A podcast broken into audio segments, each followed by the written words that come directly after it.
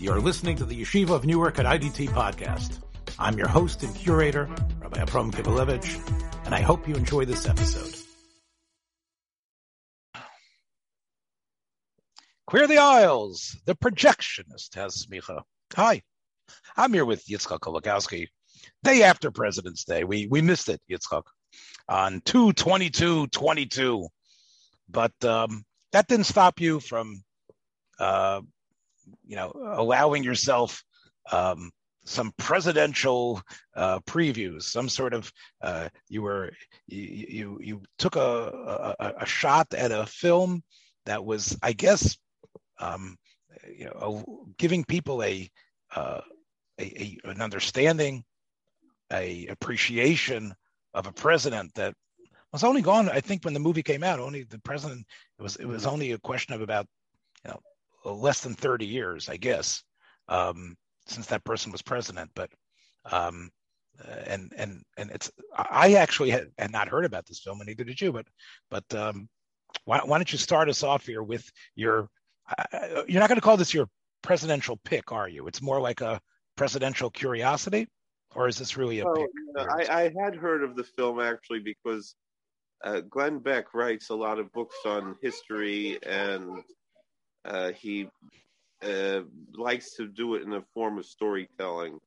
Uh, when he brings out the historical stories about all kinds of interesting, you know, heroes and villains of history, and he certainly, you know, I, to me, one of the most satisfying things to hear in media is to hear Glenn Beck express his deep hatred for Woodrow Wilson and there's just some, it's just something curiously satisfying about that. I don't know why it is, and it's I've certainly been influenced by that. But in uh, one of the books that he wrote, which is an anthology of you know just stories of heroes and villains of history, he talks about Wilson, and then he talks about this movie about how you know it was really played up by 20th Century Fox when they made this movie as this great, brilliant masterpiece to talk about this great, brilliant president, you know, who was, you know, you know, you know, such a visionary and so ahead of his time and such a progressive, um, and uh, but you know, somehow it didn't uh, gain that appreciation in the box office that it was really played up as being this really great, brilliant film that it really wasn't. You know, it was it wasn't a horrible film. I I you know I I, I was I I could say I enjoyed it. You know, even though I I not a fan of the the person that that it's about, and uh, you know I I kind of see Wilson as kind of the forerunner of a lot of the issues that have been plaguing us really since his time. He really was a person who I think did tremendous, tremendous damage to this country. Uh, although he did some great things, but I think much of the damage outweighs the. Well, the, uh, positive, what, what, but, he did become pre- again. He was president. He, he, won the 1912 U.S. presidential election, right? And uh, he was president I mean, for he was president for two terms. Yeah, his his his election was really a fluke because uh, Teddy Roosevelt was trying to run for a, not a direct third term, not an immediate third term, but after being out of the White House to try to get back in, and he really broke up the um, the, the, Republican ticket. Actually, in the movie, they had uh, a picture of. Uh, they said it's a simple equation. Um, the, the elephant divided by the moose equals the donkey that it was the right. In other words, you know, Roosevelt was the bull moose party. Uh, yeah. The elephant was Taft, and right. once you had the bull moose, which was uh, Teddy, Teddy took all the votes away from the incumbent, which allowed which allowed this this you know this intellectual governor this intellectual governor of New Jersey uh, yeah, to become president. briefly a governor, you know, he he he started, you know, he was the president of of Princeton University for for a long time, and he was only governor quite briefly. Mm-hmm. Um, so you know, and, and it was it, it's it, the way I know the way Glenn Beck played it was that he was introduced into politics by these uh, bosses in you know who you know were using him and saw him you know as an opportunity for themselves to get power and in the movie it shows how he really kind of double crossed these people who gave him this power.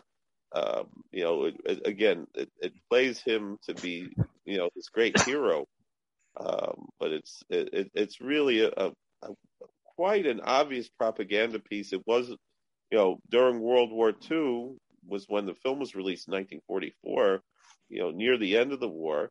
And, you know, with, you know, seeing the, the shadow of World War One uh, being cast upon World War Two, uh, there is, you know, certainly it's I, I, I believe it's in a way a pitch was a pitch for the United Nations because you know since the, his failure of uh, bringing the United States into the League of Nations, which really meant that the League of Nations was, you know, even though it existed uh, as an organization, it, it, pretty much had no power or no clout.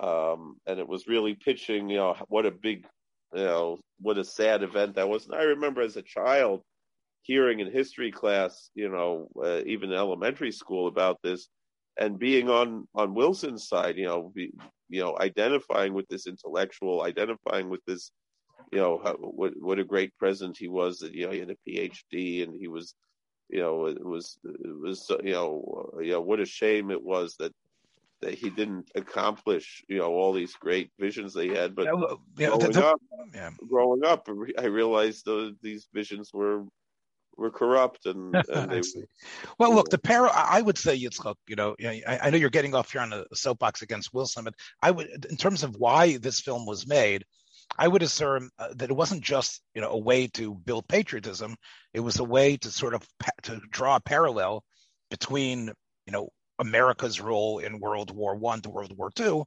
Uh, Wilson did not enter the war when the war began. Um, it was some people thought it was actually an election ploy to send all these troops over, right? Um, it was not, uh, there was an element of Wilson's first term where he was uh, somewhat of an isolation, isolationist that was going on in Europe. And it was only, uh, I think it was political. He was, you know, there was... right. There was, I think it was political advice was to, to, to then make an about face and really have a, a you know, a mass draft to send, you know, millions of, of kids to fight and um, and it, at the time, you know, it wasn't, you know, the, the power of the presidency was so strong that I guess people didn't realize what was what was happening there. And and, and there are those that blame what Wilson did to the break the the outbreak of the of the Spanish flu. There are uh, epidemiologists who have done their research that have determined that it might have started somewhere in Kansas, and then when it came to Europe, from uh, from the troops that Wilson pushed out there that that's where the contagion began and was this greatest killer uh, of the 20th century. So I don't know if you were aware of that, but that, that is one of the other uh, terrible consequences of you know you know of, of, fighting that great war that Wilson uh, began that incredible propaganda. I think that was part of it. You know, Wilson was Wilson and his team, you know, were able to muzzle any voices against them, as you know. So he actually acted very much like almost in a dictatorial fashion during his second term.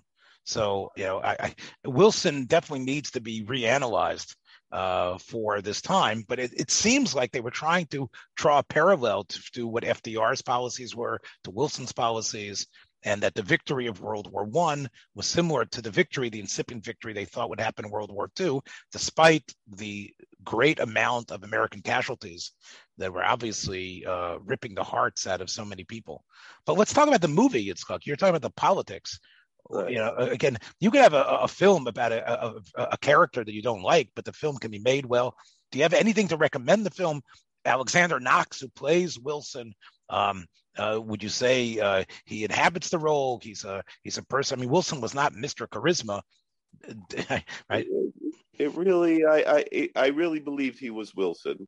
You know, from what I know of Wilson, he really, I felt he was, he, he looked like him. You know, it was, it was, it was, it, he did a very good job there. I think. And for me, it was a delight. Some of the other actors who were in there, um, you know, uh, Vincent Price is there. Uh, See, as, yeah, uh, William McAdoo. Yes. Yeah. Um, and, uh, Eddie Foy Jr. plays his father, Eddie Foy. Uh-huh. I, we were talking about a movie with, with Eddie Foy Jr. recently, but uh, with the Three Stooges uh, that maybe we'll talk about another time. But uh, that was interesting. You know, it was it, where, where uh, Wilson was out seeing a show and, and managed to have and that that you know that was who was in the show. Um, quiet Charles Coburn was in it very yeah. uh, right. Charles Coburn and Thomas Mitchell are two of the great character actors, really, uh, of the golden age of Hollywood. Um, um, and look, it's an all-star cast in in many ways, right? Although it doesn't really have a superstar. I mean, Charles Coburn and and Thomas Mitchell are two great um, I mean, they could ham it up, and I, I, could just watch those two guys, you know, just hamming it up continuously. I mean, they they are great in so many films, whether Stagecoach or um, uh, um, uh, all, um, the the Lady Eve. Um, there's a lot of great films that these two guys are in, and and uh, are they wasted? Uh, do you feel that they they they make a good contribution? Sir Cedric oh, Hardwicke, Sir Cedric Hardwicke, you know, from uh, you know, was was in that film as well. Um. So no, they they all they all do a good job with what with the material they're handed. They they were handed really material that was, um, I, I don't I, I don't want to use the wrong terms, but it was it was I think it was overly, um, you know, uh, almost almost a Vita Zara, you know, well, okay, you know, level of of the of, of appreciation for Wilson, which uh, you know, which which we see these, you know, the cults of personality that come up in politics. But it's uh, well, know, I can tell you, I can tell you that the, you know today the film is pretty much ignored. But just like many films at the time, uh, obviously Hollywood was knuckling under to this uh, jingoist pressure because uh, it was nominated um, for the Academy Award. It actually won. It actually won uh, uh, Lamar uh, Lamar Trotti, who seemed to make a, a career out of writing these biopics. I know he wrote the Young. He was also the writer for Young Mr. Lincoln, uh, John Ford's masterpiece, I think, about Abraham Lincoln, uh, which I would I would have advised you to watch instead. But uh, Trotti did write the screenplay. Um, it actually won for best cinematography that year as well. So it must. The cinematography was beautiful, and, and it's beautiful Technicolor. Right. It, it uh, won the best art direction. Uh, it also was the best sound and best film editing. Um, and, and again, I, those were well deserved. I, you know, it was it was a very beautifully made film, uh, but just really, uh, it's it's just so shameless of how you know, they, they, at the beginning of the I, movie, I, I, don't get it though. So all these biopics from the 30s and 40s are shameless. None of them true. are none of them are meant to give the type of dark aspect that Scorsese is going to do for Jake LaMotta in, in, in, Raging Bull, right? You know, right. you know, you're not going to get, or or even Spike Lee did for for for for you know for Malcolm X. Um, right. you you aren't going to get you know right, the, the you go to a like bio you go you go to a biopic as, uh, you you go to a bio as as, uh, as young Tom Edison and Spencer Tracy as Edison the Man and these movies were also and Edison was or Cagney Cagney is George M Cohan right yeah. I mean I mean basically the film is meant or, or is meant to all the biopics that I know you know again the greatest ones Gary Cooper in Sergeant York, Gary Cooper as um, as Lou Gehrig in Pride of the Yankees. Yeah. I mean, these are all meant to display these people without their warts, right? Um, it's meant yeah. to see them as heroes. And that's what Hollywood was looking for. You know, uh, they felt America was looking for people that were heroes. I just have a hard time seeing how you could relate. You know, what, where's the dynamism in Woodrow Wilson to see him as a hero? Yeah, yeah. You know, Gehrig had a quiet strength. You know, he's going to right. You know, Wilson. I mean, it seems like look Spielberg, and again, we don't talk about recent films, but Spielberg, you know, uh, you know, did a magic. He and Daniel Day Lewis in turning Lincoln into a real human being and not into a god. um, you know, in, in, the film Lincoln. So, you know, I think it's tough to be able to um, to to do a biopic of a president, and you know, for it to for a 21st century critic rabbi like you to be satisfied with it, right? You know, especially if it's something from you know from the 1940s the way it is. Um, eh, eh, eh, but but again, I, I'm just going to say that you know blood will out. The fact that I think it's been sort of left in the dust of you know Hollywood history shows that people do not really think it that culturally significant, and I don't think it's just because they're in on Glenn Beck's side. There must be no, something I don't think either because you know he certainly has. He Wilson certainly has his admirers to today. Like I said, my school teachers growing up, you know, uh, we we we were taught that that he was really one of the greatest. You know, that's that's what I remember as a very young child. I'm thinking third or fourth grade. Uh, you know, the kind of pedestal that Wilson was put upon. Um, you know, I was certainly taught to respect him and uh, it was something that that changed in my view of the world. You know, when I when I got older. You know, so, I, uh, look, you know, I you know I'm always suspicious when um, the studios, in, in this sense, Fox, uh, their tagline for the film was "Drama and spectacle unparalleled, entertainment undreamed of." Yeah. 12,000 players, 200 mighty scenes. Yeah, the movie, the okay. Movie two and a half hours long. Which no, no, okay, okay. When when when, it, when you have to put a tagline in all capitals and tell your audience it's drama and spectacle. What, what, what was it? Because you had all the conventions, right? People going to World War One. Is that was the drama and spectacle that you were seeing? Uh, there were a lot of conventions in this movie. Undreamed of.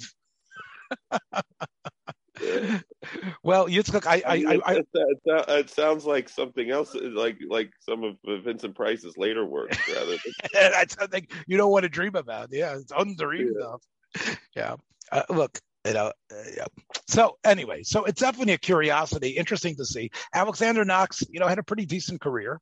Um, I I would love to I would love to see him and, and Edward G. Robinson in the Seawolf, where he plays Humphrey. He plays the uh, the bookish um, uh, intellectual who ends up being lost at sea and being picked up by this uh, aggressive, uh, you know, this is sort of like a uh, a Nietzsche uh, book about about Nietzsche about the about the Superman, about what it takes to be a great human being, and I'd love to see that film, uh, him and Edward G. Robinson. Because um, that that would be great to see him. Because yeah, it, it, listen, it, it must be something to be able to hold your own in front of all that all that hammy, all that hammy stuff.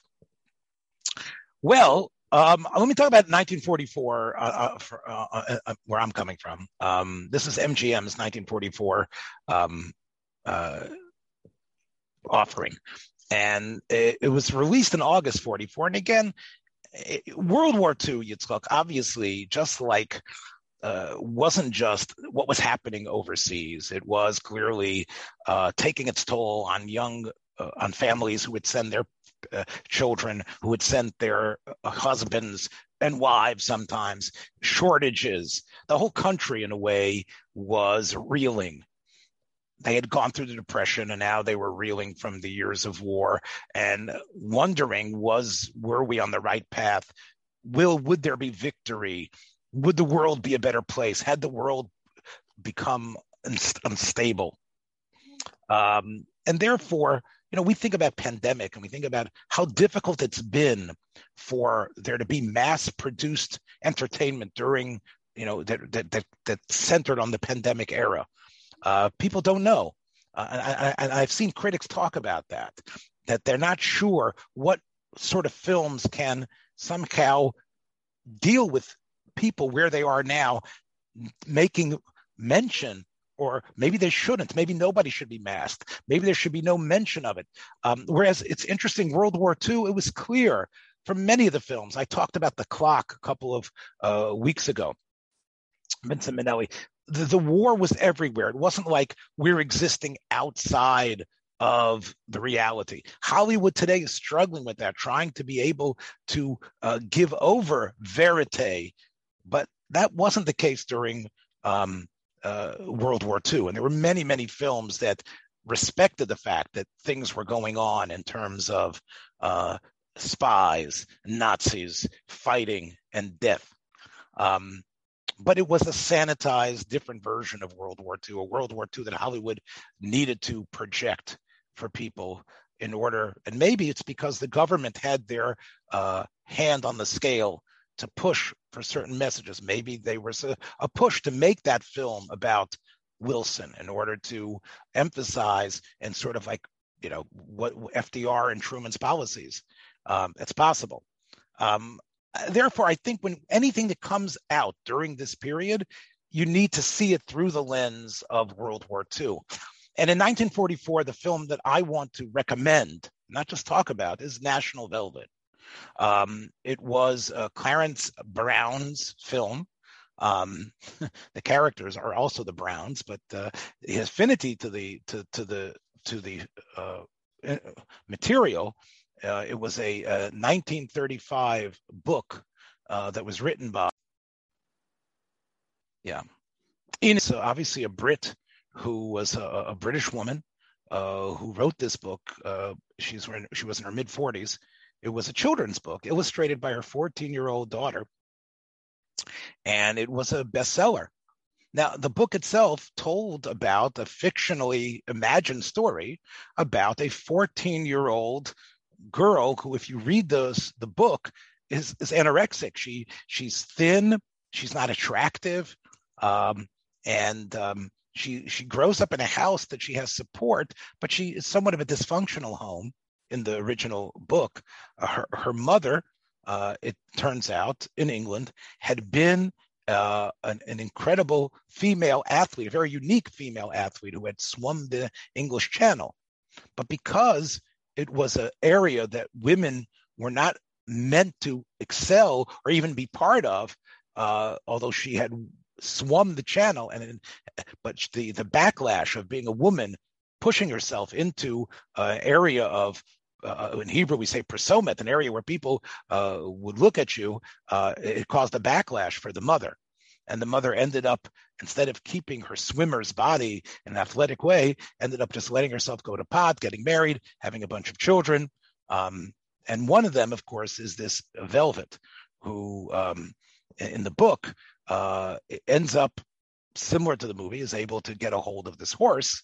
Uh, a horse is left to her after the suicide of one of her friends in town, and um, she is able, with the help of a um, with the help of a, a wandering uh, fellow who turns out to be a horse trainer, um, she's able to train this horse and realize her dream of of actually winning what at that time was called um, the Grand National, which was a steeplechase where the horses would have to uh, jump over fences and jump over ravines and um, you know 30 dangerous, difficult jumps. Um, so that was the story, and the story was popular, um, but it had a darker aspect to it. Uh, and academics who have analyzed this book have said that the source material, you know, it really it, it's a fe- it's a proto-feminist tract. It also deals with with a sense of what, who what your body shape is and and how you're determined. Um, it, it deals with an unpopular 14 year old girl who's recognizing her dreams and a mother who's frustrated. The movie changes all of that, and that is, of course, what movies always did. And instead, they cast, instead of a 14 year old awkward anorexic, they cast, and this was the really beginning of the meteoric, incredible rise of Elizabeth Taylor. And Elizabeth Taylor gets this role. Um, supposedly, Liz and her mother had read the book, uh, and the reason, and, and they had read the book in England. Now, Elizabeth Taylor was actually born in England and uh, her parents, although American citizens, and Liz was as well, she grew up in England. Her father was an art dealer. Um, her mother, I think, was involved in some sort of some part of the theater world in in England. But they obviously knew that they had a very uh, a precocious and beautiful child, um, and uh, you know, instead of a 14 year old, Liz was only 12 uh, when she took the role, and um, this uh, film, of course, is famous, and and and and she doesn't get even top billing, uh, but she is clearly the star of the film. Top billing was given to Mickey Rooney. Now, again, and and and the film starts uh, with Mickey Rooney walking down a Sylvan area, which is meant to be the Sussex area of England. But of course, in 1944, you cannot film in England. In fact, uh, many of the character, many actors, including Cedric Hardwicke, who was in Wilson, were, were some of the actors who were able to escape as England uh, uh, was undergoing the terrors of World War II and the Blitz and other types of bombings. These people came to the United States, including the Taylors. The Taylors came in 1940 uh, when they realized how terrible World War II was going to become and that's where uh, the dream of Elizabeth Taylor becoming a star began. And she was on this set with a number of other English actors. Arthur Treacher has a very cute role in this. Um, but Mickey Rooney doesn't even try, Yitzchak, to adapt an, an, an, an, English accent. In fact, I would like uh, uh, to, to, to say here that this film to me is sort of like the the last hurrah of Mickey Rooney um, and the beginning of Elizabeth Taylor. Uh, Mickey Rooney had been in the 30s the most popular uh, actor and the most highly paid. He was considered, he had been, of course, in silent films as well, but he really hit his stride being the star of the Andy Rooney serials um, and playing the all American teenager. And remember, there was no television, there was no Ozzie and Harriet, but there was the Andy Rooney series. And America loved the Andy Rooney series, the Andy Hardy series. Andy Rooney, he's from 60 Minutes. Andy Hardy uh, was Mickey Rooney. And he, of course, his father was the judge, and he was a typical teenager. And America loved it during the Depression. And even as the drumbeats of World War II began, this was stability, this was family, this was a little bit of hijinks with uh, uh, him being taught at the end the lessons he need to be taught. He was able to embody every American kid. And despite his short stature and despite you know other aspects of him that you could find him clownish, he actually was able to capture the hearts of so many uh, American uh, f- film goers to be the number one box office star of the late 1930s. However, as he aged, He's born in, uh, you know, he's born in, in, in, in 1920. You know, he, he couldn't play the kid anymore. He couldn't play, you know, the bad boy. You know, when he came on The Simpsons, he said, you know, I was the top box office star in 1939 and 1940. So then they were like, wow, spanning two decades. he made it into night.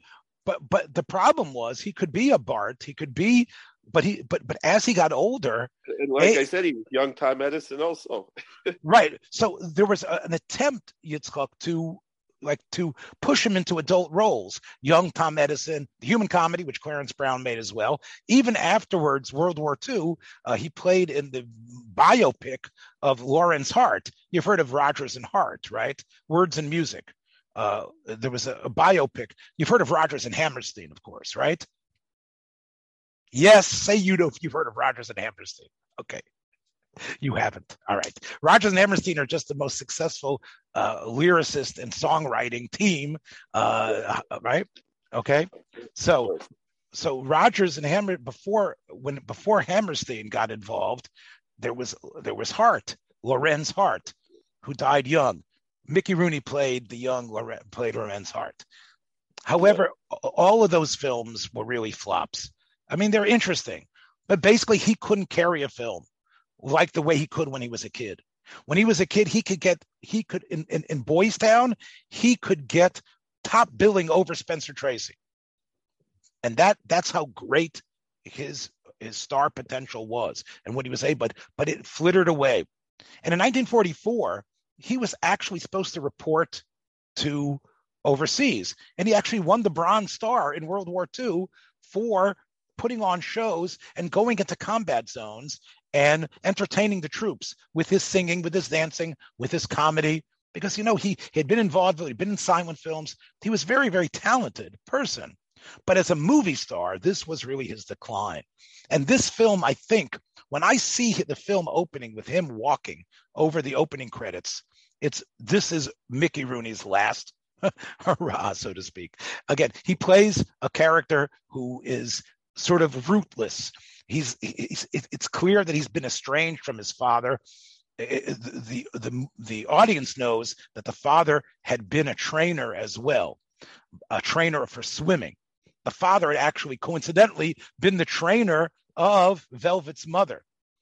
And therefore, Mickey, uh, as Mi, as he's called, uh, discovers the name of, of the Browns and the city they live in in this town, Sewells, and he goes to find them, seemingly to blackmail them. Right? He's seemingly coming there to either rob them or blackmail them to ins- to insinuate to the mother that I know you might have had an affair with my father. That, again, the film doesn't put it straight out there, but you know, it, it, it, it pussyfoots around that idea. And um, however, he ends up meeting the 19 what was supposed to be 1920s England version of Judge, you know, of Andy Hardy and Judge Hardy's house. The film is really about it's it's called one of the best sports films of all time, but it's really about the centrality of family and the struggle of keeping a family together during difficult times and understanding where you need to grow and change and accept difficulty and dif- disappointment and even possibly death. That is really the theme of, of the film. Um, and it's and it's articulated not by some overweight, um, uh, you know, out of it mother, but by Anne Revere, uh, a descendant. I think I think she was a direct descendant of Paul Revere, who won the Academy Award playing the mother. Again, without even the stitch of of an English accent. Um, I don't think she even tried. Uh, and and she is and, and and remember what Hollywood wanted to do here. L- London was in a way a suburb of the United States. The, the, the English, they weren't considered the stuffy cousins who we couldn't stand anymore. Uh, the, the, the, the, the, um, the approach was that England was, was us. Films like Mrs. Miniver and others stressed to American audiences that what was these are the ones who are suffering more than we are. They are the first responders. They're the ones that are fighting together with us, hand in hand, against the Nazi terror, against fascism. So, therefore, the idea of an English family being like an American family made sense. So, to have a Mickey Rooney become sort of an adoptive son in that family, and to have an Anne Revere playing the mother without the hint of an accent makes a lot of sense. And here she was giving out incredible homespun wisdom, wisdom about letting children grow up. She wasn't some sort of doddering Beulah Bondi or ZaSu Pitts type of mother that you sometimes find, or some sort of, uh, you know, a screwball comedy I, mother who doesn't know what's going on. In fact, I, I, to me, the film is anachronistic, and that the mother is almost like she's an oracle. she's almost like the spirit of prophecy in this film. And everything she says is in your time, eh, eh, evil, you know, evil is necessary because that's how good comes out. You have to realize sometimes that you always have to move on. It isn't wrong to want to have glory. It isn't wrong to have a folly. There's no saying grace. There's no priest who comes and gives any bracha uh, or any blessing this is really about a, sort of almost a, a, a coming to terms with the last couple of years of the war, but doing it in 1920s England. And I think that's why uh, they, they, they awarded uh, Anne, Anne Revere the, the Academy Award. She seemed to be saying the important things that need to be said. Now, it's done in a good acting style. Uh, th- throughout most of the film, she speaks to Donald Crisp, who's her husband, as if, you know, what do you say, Mr. Brown? What do you say, Mrs. Brown? It's only the very last two minutes of the film that you realize what their first names are. But there's clearly a love between them, there's an understanding. These are great parents. So this really gives a sense to American audience that the ones over there are just like us, and the values that we fought for for England, and the people who died at Normandy Beach for the sake of those Europeans were for a, a value that was very similar to the what it's like to be a, uh, just a standard American kid, and and that's sort of what what you see in the film. Um, and again, no, the main part of the action that most people know Liz and the horse, Velvet and the horse. Okay. I'm going to go and, and, and as a critic here, I'm going to say that the last 20 minutes are spectacular. It, it, it is as it is as, as exciting as the chariot race in Ben Hur, uh, and it, it really is great. Now, America loved horse racing. Horse racing, along with professional boxing, college football and baseball, I don't know which one Yitzchak got more people's attention. Seabiscuit was as big of a of a hero as Babe Ruth was, as you know. Um, and you know, Seabiscuit, of course, was was uh, people. Everybody knew about Pimlico, about the Kentucky Derby.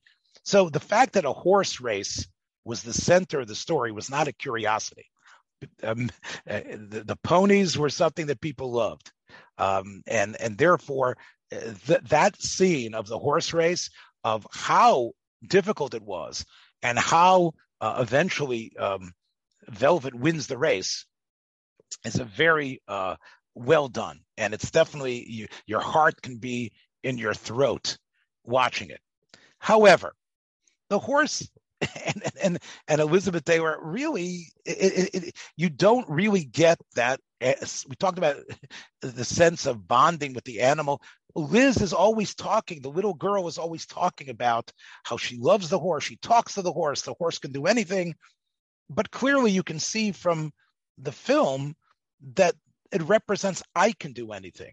Um, and yet because she can't strut and say I'm great she she she she projects this on the horse but it's not like you have such great scenes with the horse she does ride it the horse you can see the horse running but it's not like Lassie, which was a film she made a couple years before that with Roddy McDowall, and she had a small part in Lassie Come Home. Um, the again with dogs, you get a lot better acting. There is, by the way, a little mutt in this. I don't know what uh, uh, what breed it was, but there is a dog in this uh, all of this this house in England who steals a lot of scenes as well, uh, and you can see how the family loves uh, you know feeding the dog and giving it scraps, and the dog is in the top of everything, and it's not. They Brown, the director, and the animal trainers did a great job because in many of the, the movies that have dogs, you can tell that the dog is looking at the trainer.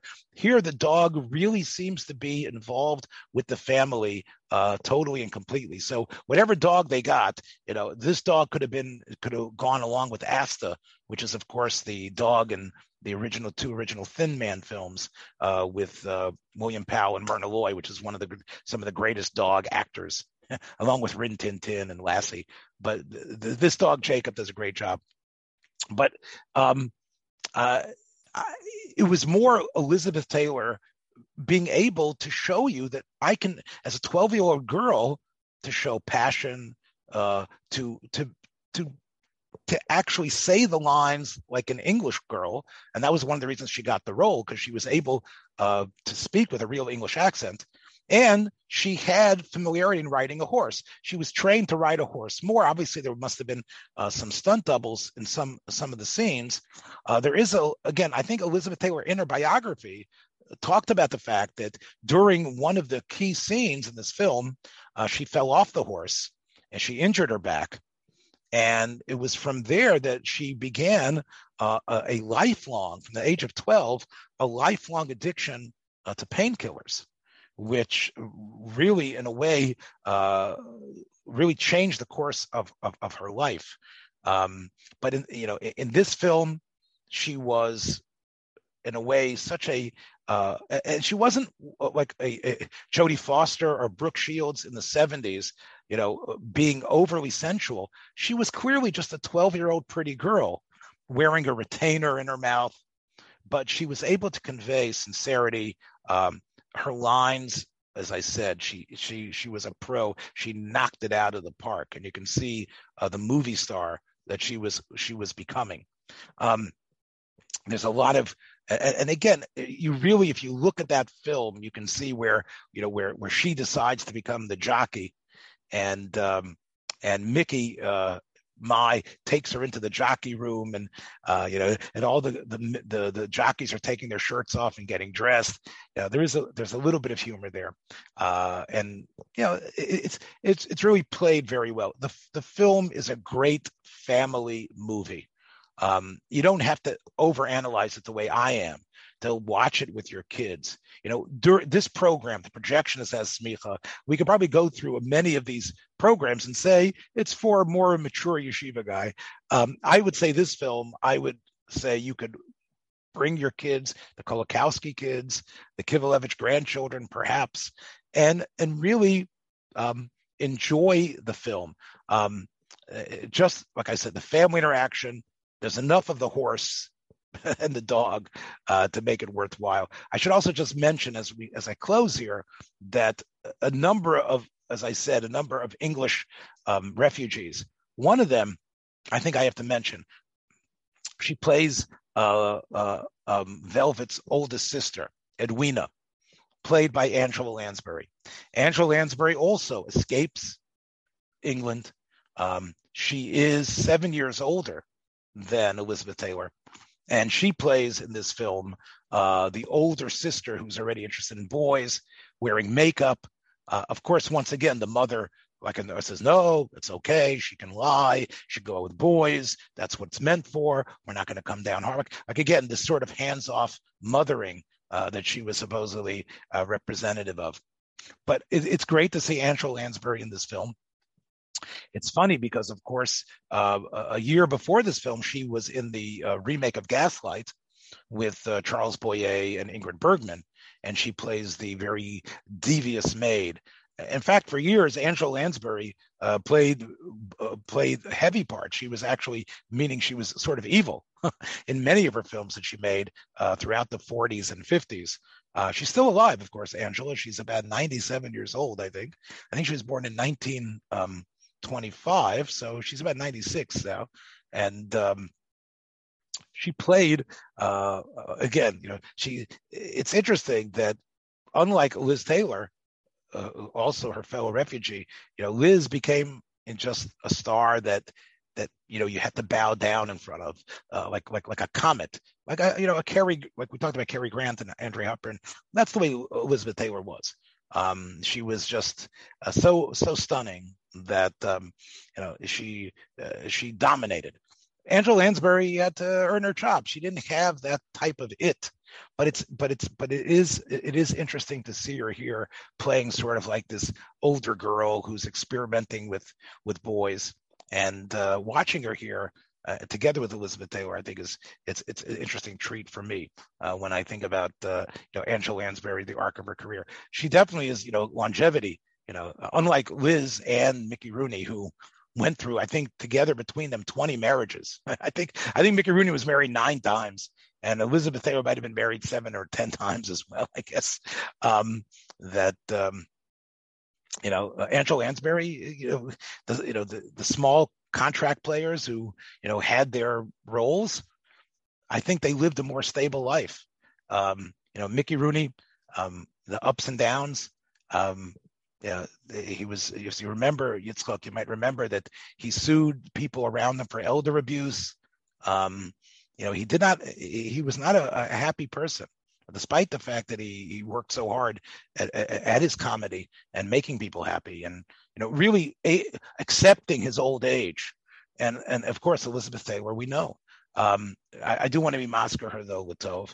Um, you know that she um, uh, especially after she married Mike Todd, uh, she f- found herself, uh, she stated her great affinity to the Jewish people.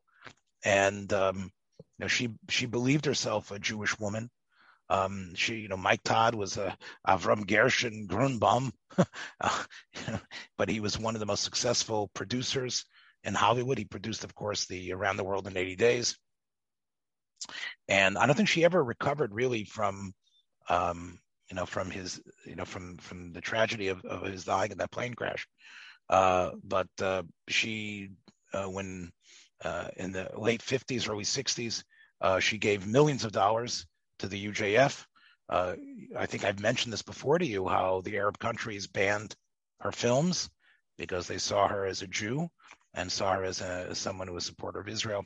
So, I, you know, I, I think we have to be Moscow her Latov. I think she was a, you know, she uh, she might not have had a, a burial in a um in a, but she did have a tahara, and she did have a, uh, you know, uh, there was a uh, to me a little bit of a kiddush Hashem because uh, they did not wait for all the dignitaries to come because there was some rabbi that was involved in her funeral that said we we have to bury her as soon as possible after you know when she died. I think it was in 2011. So yeah, her her uh, conversion, she said it wasn't for her Jewish husband. She always wanted to she wanted to be Jewish for a long time before meeting them. So it wasn't uh, wasn't yeah. it wasn't for marriage. Well, again, it's interesting. Again, you, again, you, you know how you know she was such a beautiful per se. I think I really think it holds up. I mean, I don't think England ever was like that, and um, but still, it, it uh, it's able to, uh, I believe, hold your interest.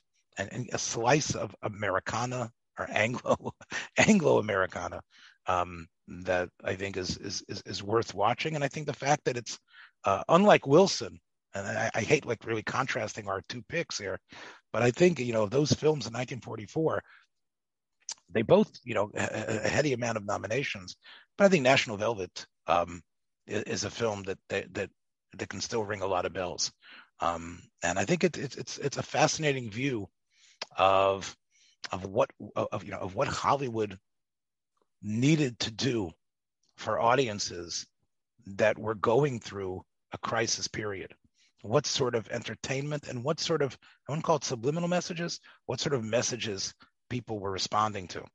And maybe the messages of Wilson, Yitzchak, you know, maybe were not were extremely expensive to make in those days. And they were just, you know, they you know, a technicolor film was a tremendous treat, as you know. It was sort of like, oh, this is going to be something. So I think these two can really stand as a very interesting contrast to each other. Well, that's about it, my friends. Watch your step on the way out. We'll catch you hopefully next week. Be well. Thanks for joining us for another episode from the Yeshiva of Newark at IDT Podcast.